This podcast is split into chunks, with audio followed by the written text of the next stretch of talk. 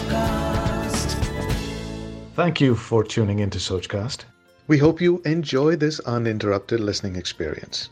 But before that, please do listen to these messages that come from those that support your favorite show.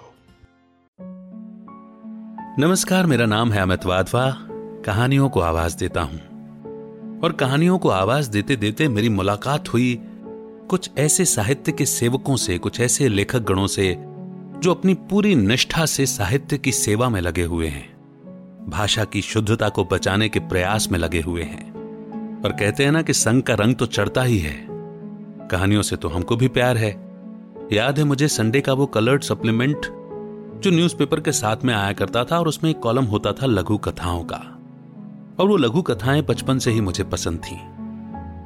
तो जब ये संगम हुआ तो साहित्य की सेवा में मेरा भी कुछ सहयोग हो जाए, मेरे भी सहयोग की एक उंगली लग जाए।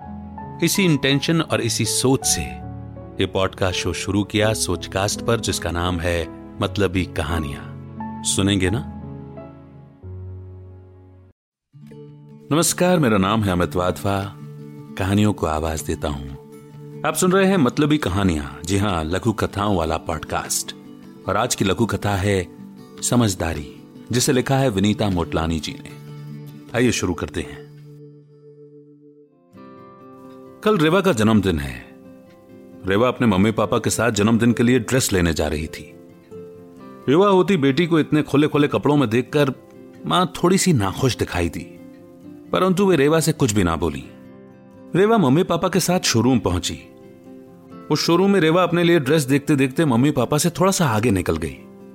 तभी उसे अपने पीछे कोई साया सा महसूस हुआ। उसने कनखियों से देखा, वो कोई नवयुवक था। वो जिधर भी जाती, उसे अपने पीछे कोई नज़र आ रहा था। परंतु भय के मारे वो पीछे देखने की हिम्मत भी नहीं जुटा पा रही थी।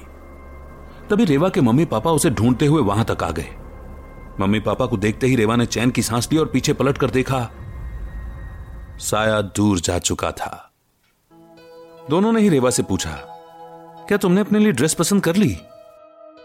तभी एक पारंपरिक ड्रेस की तरफ़ इशारा करते हुए रेवा बोली हाँ मम्मी, वो देखो, मैंने अपने लिए ड्रेस पसंद कर ली है। बिटिया की पसंद पर माँ ने एक सुकून की सांस ली कि बिटिया समझदार हो चली है। बस इसी मोड़ पर यह लघु कथा यहीं पर समाप्त होती है। लघु कथा में पूरा संदेश है, कहना सुनना क्या है।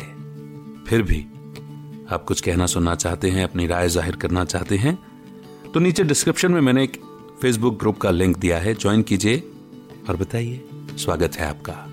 बहुत जल्द एक नई लघु कथा के साथ फिर होगी आपसे मुलाकात। तब तक रखिए अपना बेहतर ख्याल।